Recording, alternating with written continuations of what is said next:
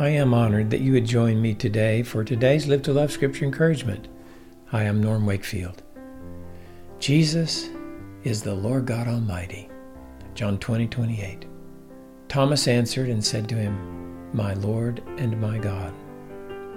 This was Thomas's response when he saw Jesus' hand inside. John didn't tell us if Thomas actually touched Jesus' hands inside.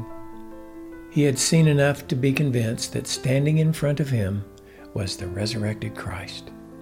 He declared what everyone who believes declares.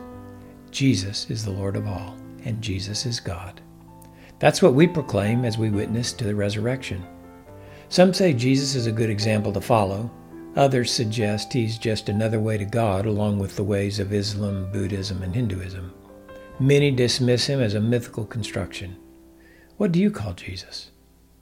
If anyone calls him Lord and God, then you can be sure they know he lives. They also, like Thomas, understand that Jesus knows and loves them. May we be faithful witnesses to Jesus as we submit ourselves to the Lordship of Jesus Christ. Let us honor him today as the Lord God Almighty.